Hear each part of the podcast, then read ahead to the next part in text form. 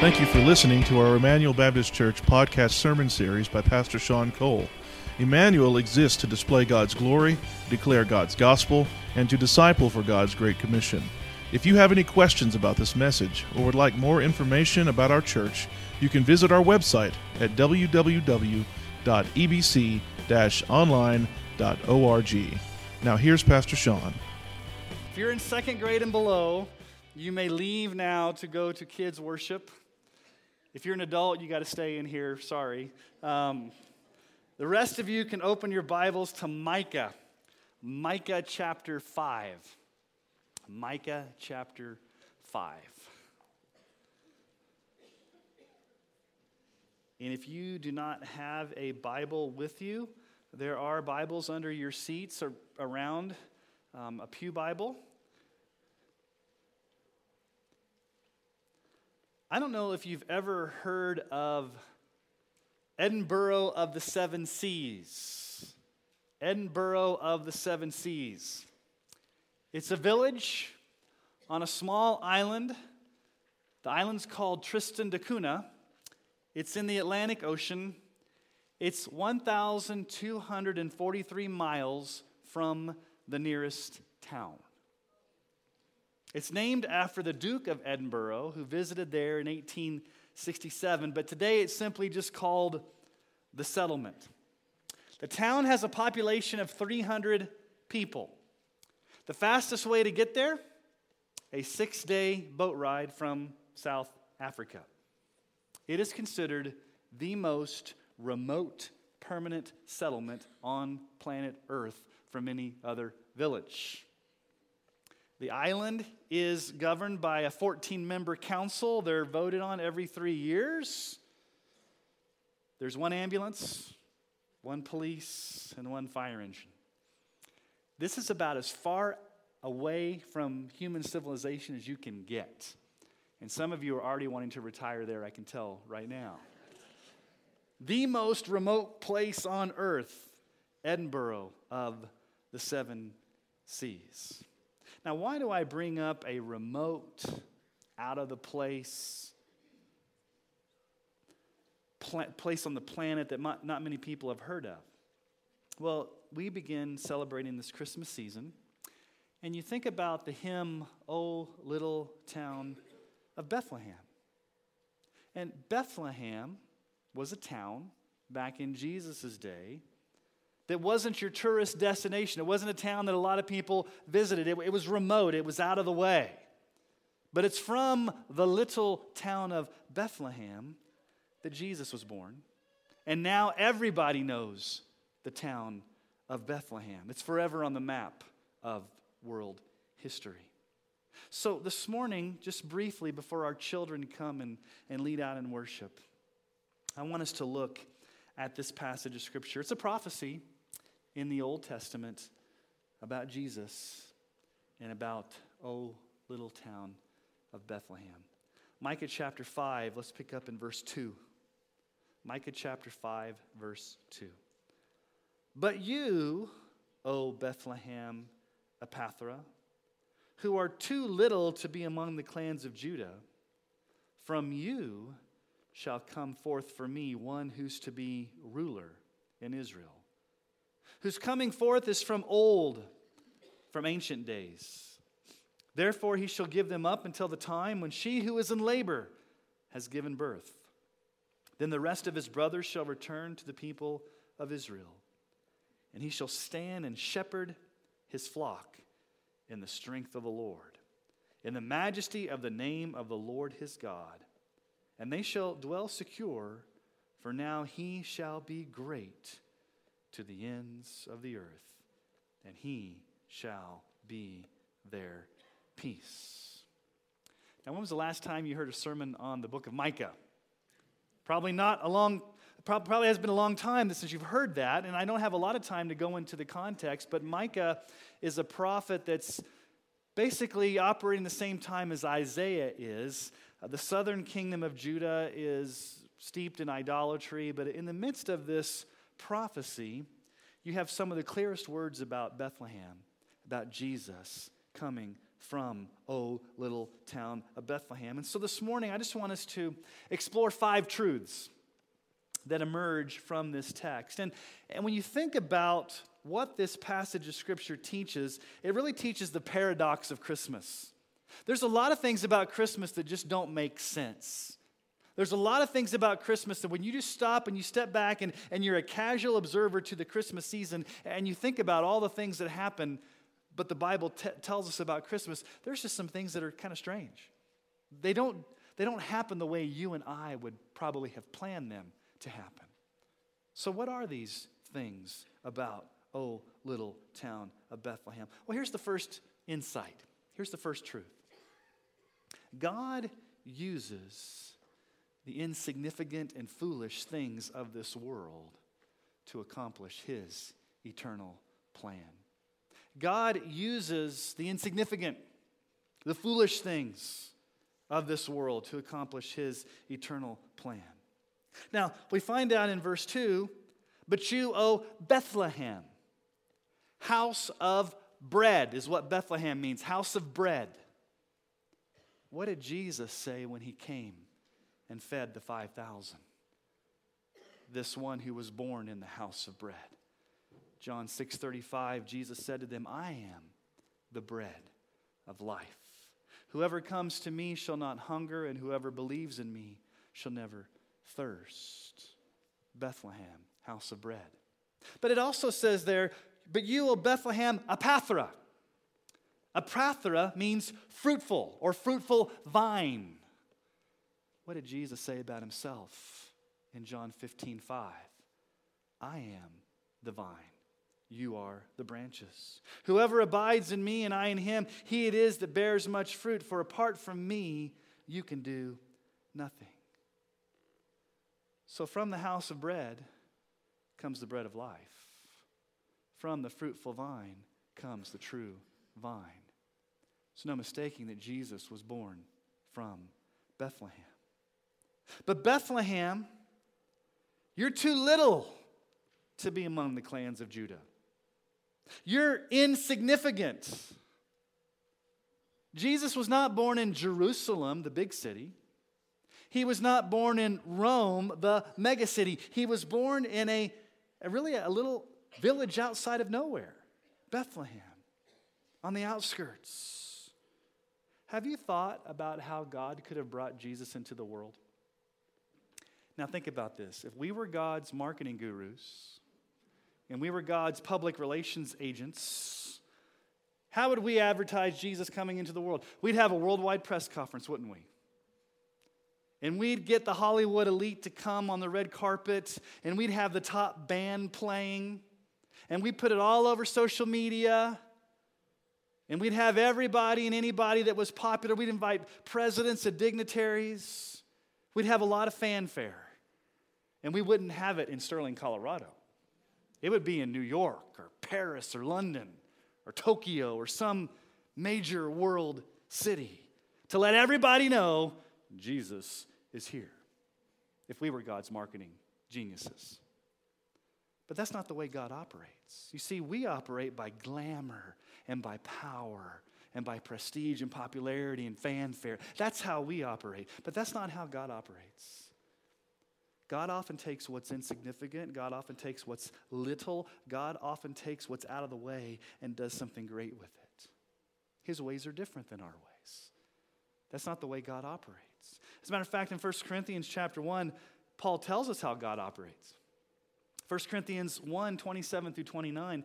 But God chose what is foolish in the world to shame the wise. God chose what is weak in the world to shame the strong. God chose what is low and despised in the world, even things that are not, to bring to nothing things that are, so that no human being might boast in the presence of God. If we were God's marketing gurus, we would not have Jesus be born in Bethlehem. And we would not have him be born in a manger, and we'd definitely not have shepherds show up. You know why we wouldn't have shepherds show up? In that culture, shepherds were the scum of the earth. They were the lowest of society. As a matter of fact, if you went into a court of law and you had a shepherd to come in and testify on your behalf, they would throw out his testimony because you could not trust shepherds. Who did God first appear to with the angel to announce the birth of Christ? Shepherds. Shepherds. God chooses the insignificant, the foolish, the things that don't make sense to accomplish his eternal plan. And it all started with old little town of Bethlehem. So, how do you respond to that? Do you try to figure God out? Do you try to expect God to do things on your timetable? Do you expect God to operate the way you want God to operate? You control God, you demand of God? God, this is how I want you to do it. If God, if I'm in control, this is how I want you to do it. Don't we often speak that way? God, here's how you need to do it. I don't like your plan. I don't like your timetable. Let me show you how to operate God. Eh, that's the height of arrogance, isn't it? To tell God how to operate his universe. But how often do we do that? Maybe not even consciously, but subconsciously. You can try to control God, you can try to manipulate God, you can try to get God to do what you want to, or you can simply rest and find security that God's ways are higher than your ways and God does things the way He's going to do things. And you can rest in that. You can find assurance in that. Especially if you think that you're insignificant. If you think that you're lowly, if you think that you're a low man on the totem pole, if you think that God can't use me, God can't do something with my life because I'm insignificant, I don't have a lot of talent. I live, I come from northeastern Colorado. Nobody's heard of Sterling or Peetz or Fleming or Iliff or Merino. Nobody's heard of us. What can God do with people like us? You know what God can do with people like us? He can turn the world upside down. He did it with a bunch of fishermen. God does amazing things through people that aren't all that. And I don't know the last time you looked in the mirror, but you're not all that. And I'm not all that. But God's all that. Isaiah 55, 8 through 9. For my thoughts are not your thoughts, neither are your ways my ways, declares the Lord. For as the heavens are higher than the earth, so my ways are higher than your ways, and my thoughts than your thoughts. What's the second thing we see in this passage of Scripture? The child in the manger is the eternal Son of God. The child in the manger is the eternal Son of God. Now, look at verse 3. Therefore, he shall give them up until the time when she who is in labor has given birth. This is probably talking about the virgin birth. She who's in labor, Mary, until she gives birth to Jesus. Isaiah 7:14. Therefore the Lord himself will give you a sign. Behold, the virgin shall conceive and bear a son, and you shall call his name Emmanuel. Now that doesn't make sense. Talk about something that doesn't make sense a virgin birth. Biologically, it doesn't make sense. Physiologically, it doesn't make sense. Genetically, it doesn't make sense. It's a miracle that a young girl, a virgin, would be overshadowed by the Holy Spirit of God that would conceive the very Son of God in her womb. Luke 1 31 through 35, the angel says to Mary, Behold, you will conceive in your womb and bear a son, and you shall call his name Jesus. He will be great and will be called the Son of the Most High. And the Lord God will give to him the throne of his father David, and he will reign over the house of Jacob forever, and his kingdom there will be no end. And Mary said to the angel, How will this be since I am a virgin? Good question, right? How's this going to happen? I'm a virgin. The angel answered her, I've got the answer for you, Mary, how it's going to happen.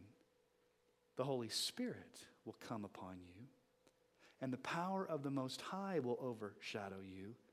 Therefore, the child to be born will be called Holy, the Son of God. Now, if that doesn't blow your mind just to stop and think about the virgin birth, take it one step further.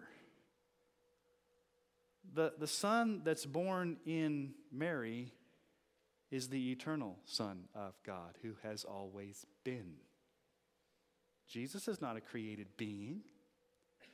Jesus didn't just somehow come into existence. Don't think of subtraction when you think of the virgin birth. It's not like, think of addition. Jesus has always been God, he just added humanity to his divinity. He's always been the eternal Son of God. He's always existed. Now, in verse 2, this one that's coming from Bethlehem, this one that's going to come forth and rule, he's, he's coming forth from old, from ancient of days. Now, when you hear the word ancient of days in the Old Testament, that is code word for God's eternal power. That, that, that, is, that is speaking about Jesus always existing. He's the eternal Son of God. He never had a beginning, He's never going to have an end. Jesus has always existed in eternity past. He's always been. He is the Ancient of Days. The prologue of John's Gospel tells us this in John 1 1 through 3. In the beginning was the Word, and that, that's talking about Jesus. In the beginning was Jesus, and Jesus, the Word, was with God, and the Word was God. He was in the beginning with God. All things were made through him, and without him was not anything made that was made. Jesus has always existed. But yet, at a point in time, he came in the flesh. John 1 14. The Word became flesh and dwelt among us, and we've seen his glory, glory as of the only Son from the Father, full of grace and truth. So you can't explain the virgin birth, and you definitely can't explain the fact that Jesus has always existed and yet came as a man, fully God and fully man. Have you ever thought about how Jesus could have come? God could have created Jesus full born in heaven and beamed him down on earth. It's kind of like Superman or Greek mythology, and we'd be like, that's weird. We, we can't relate to that kind of guy. None of us were beamed down from heaven, full grown deity. Okay, that's one way God could have done it. Or God could have had Jesus be born to two natural parents. He could have been born to both Mary and Joseph the way you and I were. And then later on in his life, maybe at his um, baptism or something, God could have infused divinity into him and he could have become divine down the road. Well, that's a little bit closer to us because he has two human parents, but the whole divine thing doesn't make sense. The virgin birth is the only way that God ordained for Jesus to be fully God and fully man, holy God, holy man, absolutely God, absolutely man in one person through the virgin birth. Can I explain it? No. Can you explain it? No. Do we believe it? Yes. Why do we believe it? Because it's a miracle. It doesn't make sense, but it's God's way of doing things. Think about the profound lyrics of the song, Mary, Did You Know? Mary, did you know that your baby boy will give sight to a blind man? Mary, did you know that your baby boy will calm a storm with his hand? Did you know that your baby boy has walked where angels trod? When you kiss your little baby, you kiss the face of God. Jesus, that little baby born in the manger, is God in the flesh, the eternal Son of God, who's always existed. Well, how do you respond to this? Do you scientifically try to figure it out? Or do you step back and worship the unexplainable? Say, I can't explain the virgin birth. I can't explain Jesus being fully God and fully man, but I worship him and I believe it. Well, here's a third truth from this passage of Scripture Jesus shepherds his flock with sacrificial love. Notice in verse 4 He shall stand and shepherd his flock in the strength of the Lord, in the majesty of the name of the Lord his God. He will shepherd the flock. Notice it says he will shepherd the flock. He won't abuse the flock. He won't fleece the flock. He won't manipulate the flock. He won't somehow victimize the flock. That's what the kings of Israel were doing during that time. They were abusing the people. But Jesus is going to come as a shepherd and he's going to lead the flock. He's going to guide the flock. He's going to lay down his life for the flock. Matthew 2 6. And you, O Bethlehem, and the land of Judah are by no means least among the rulers of Judah. For from you shall come a ruler who will shepherd my people, Israel. I love the imagery of Jesus as a shepherd. What do shepherds do? They stand out in front of the sheep, they lead, they guide, they protect, they love. They don't drive from behind and hit the sheep. They gently care for the sheep. And that's what Jesus does for us. He binds up the wounds of the sheep and he dies for the sheep. John 10, 14 through 15. Jesus says, I am the good shepherd. I know my own, and my own know me, just as the Father knows me, and I know the Father, and I lay down my life for the sheep. Jesus died on the cross for his sheep because he loves the sheep, and he knows the sheep, and he cares about the sheep. One of my favorite endings to a book in the Bible is the ending of Hebrews. There's a benediction, there's a, there, there's, a, there's a prayer that the writer of Hebrews wants us to, to remember, and it's Hebrews 13 20 through 21. He says, Now may the God of peace, who brought again from the dead our Lord Jesus, the great shepherd of the sheep, by the blood of the eternal covenant, may he equip you with everything good that you may do his will, working in us that which is pleasing in his sight through Jesus Christ, to whom be glory forever and ever. Amen. The great shepherd of the sheep. Do you realize that even in heaven, when we are in heaven, Jesus will be our shepherd? Listen to what John tells us about heaven in John chapter 7, verse 17. For the Lamb is in the midst of the throne, will be their shepherd, and he will guide them to springs of living water, and God will wipe away every tear from their eyes. Jesus came to serve us as a shepherd. Mark 10 45. Even as the Son of Man came not to be served, but to serve and to give his life as a ransom for many. So, how do you respond to Jesus being your shepherd? You're a sheep whether you know it or not. What do sheep do? They wander, they get lost, they go their own way. And that's the way you can live your life. You can say, you know what? I'm in charge of my life. I'm the leader of my life. I'm going to chart my own course. I'm going to direct my own path. I'm going to walk my own way. Thank you very much, Jesus. I don't need your help. You can be a wandering, aimless sheep about your whole life doing whatever you want to do, and maybe one day even falling off a cliff because you're not paying attention. Or you can say, you know what? I recognize I'm a sheep, and I definitely need a shepherd. So I'm not going to chart the course of my own life. I'm going to keep my eyes on the shepherd and I'm going to follow Jesus. I'm going to walk behind Jesus. I'm going to submit myself to Jesus. Matthew 9:36 When he saw the crowds, he had compassion for them because they were harassed and helpless like sheep without a shepherd. You're harassed and helpless without a shepherd.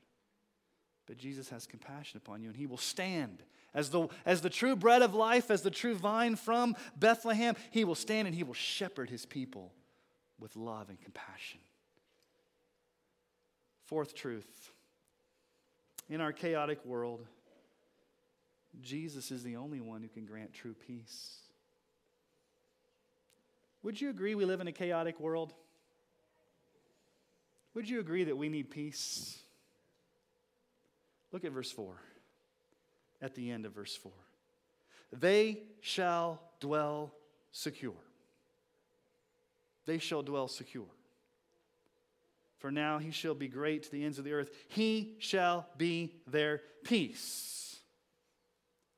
We will dwell secure and safe in the arms of Jesus because he is our peace.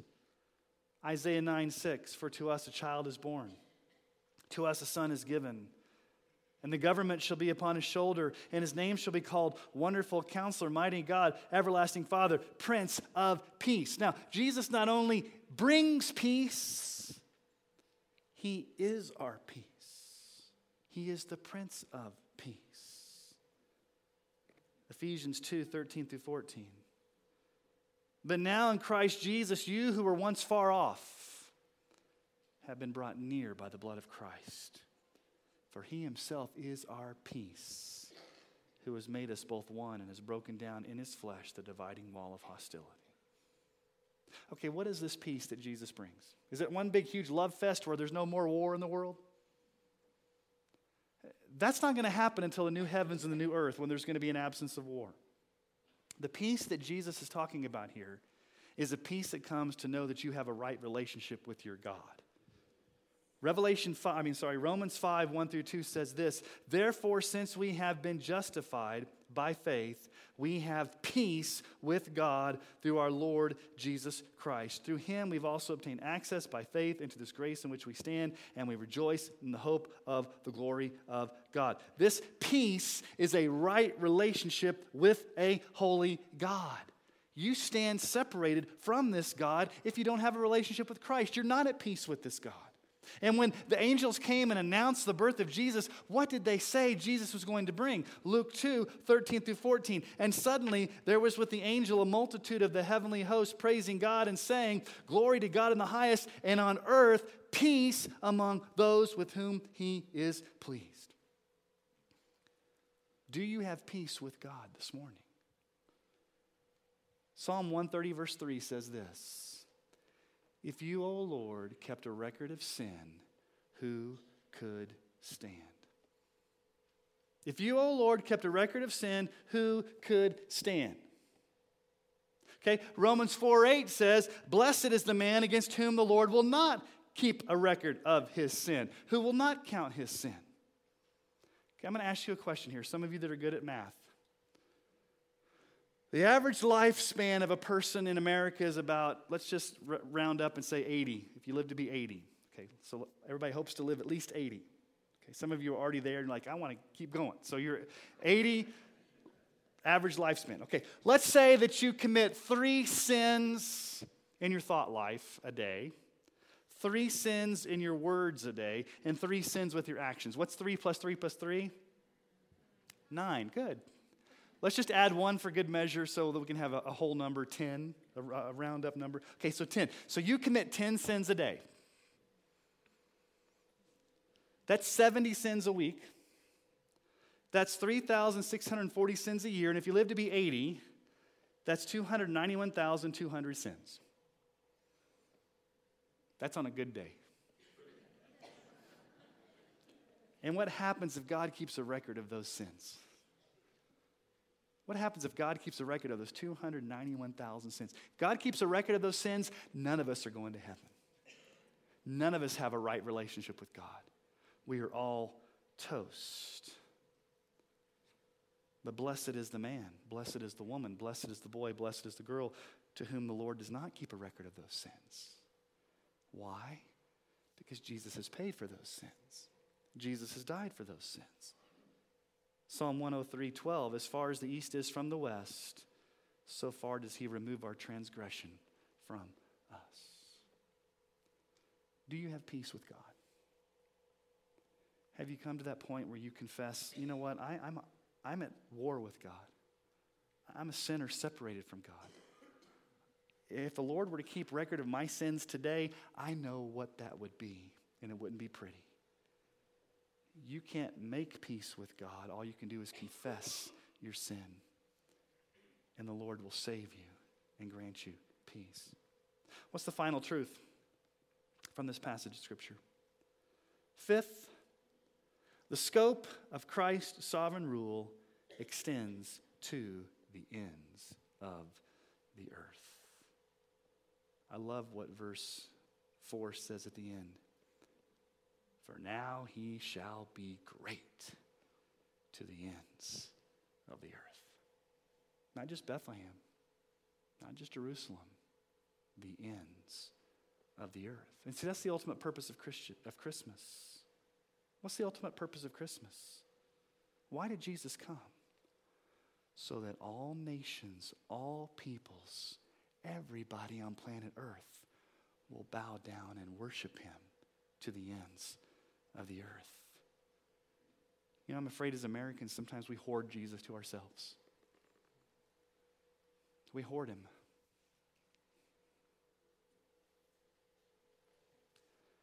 There are over 1.5 billion people on planet Earth today that have never heard the name Jesus Christ. And how often do you hear it as a cuss word? There are over a billion people right now who've never heard the hymn, O Little Town of Bethlehem. They don't know the story of the angels or the shepherds or the wise men. They don't know that Jesus is the eternal Son of God. They don't know about the miraculous virgin birth. They don't understand or know anything about his power to save them or to cleanse them or forgive them. They don't know that he's come to shepherd with compassion. They don't know that he can bring peace to those who stand opposed to God in their sins. There are people all over this world today that do not know this truth that we take for granted. But what does it say here?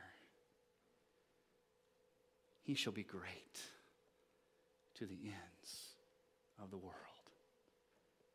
People on planet Earth living in darkness, whether it's in northeastern Colorado or whether it's in the tribes of India or whether it's any remote place on earth that's never heard it, everybody needs to know that Jesus is great. Have you submitted yourself to the Savior that was born in the little town of Bethlehem, who rules and reigns as absolute king over all the earth? Can you say in your heart of hearts this morning, Jesus is great. He's my Lord. He's my Savior. I've repented of my sins. He's great. If you've never done that, what better day than today than to bow your life before this King from Bethlehem and say, Jesus, I'm not great. I'm a sinner. You're great. I need you as my Lord and Savior. Would you save me today? And guess what? Jesus has never turned away anybody that's come to him in repentance and faith. He stands with arms open, ready, willing, and able to save any who would call out to him today. Jesus is great to the ends of the earth. Let's be a people, let's be a church that make that a reality. This Christmas, don't just hoard Jesus to yourself, but let's make his name great.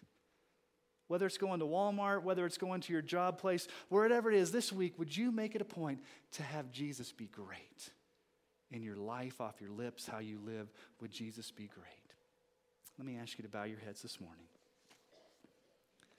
as we go into a time of prayer and as we prepare for our children to come continue to bless us in a time of worship. Jesus, we're so thankful that you were born in Bethlehem, the house of bread. You are the bread of life. You are the true vine, and apart from you, we can do nothing. Jesus, you grant us peace. You forgive our sins. And you are great to the ends of the earth. Lord, my prayer is that every single person that walks out of this room this morning would know with beyond a shadow of a doubt in their heart of hearts that Jesus, you are great, that you are glorious, that you are the Savior and Lord. Would we all submit to you today with joy in our hearts? And it's in Jesus' name that we pray these things. Amen.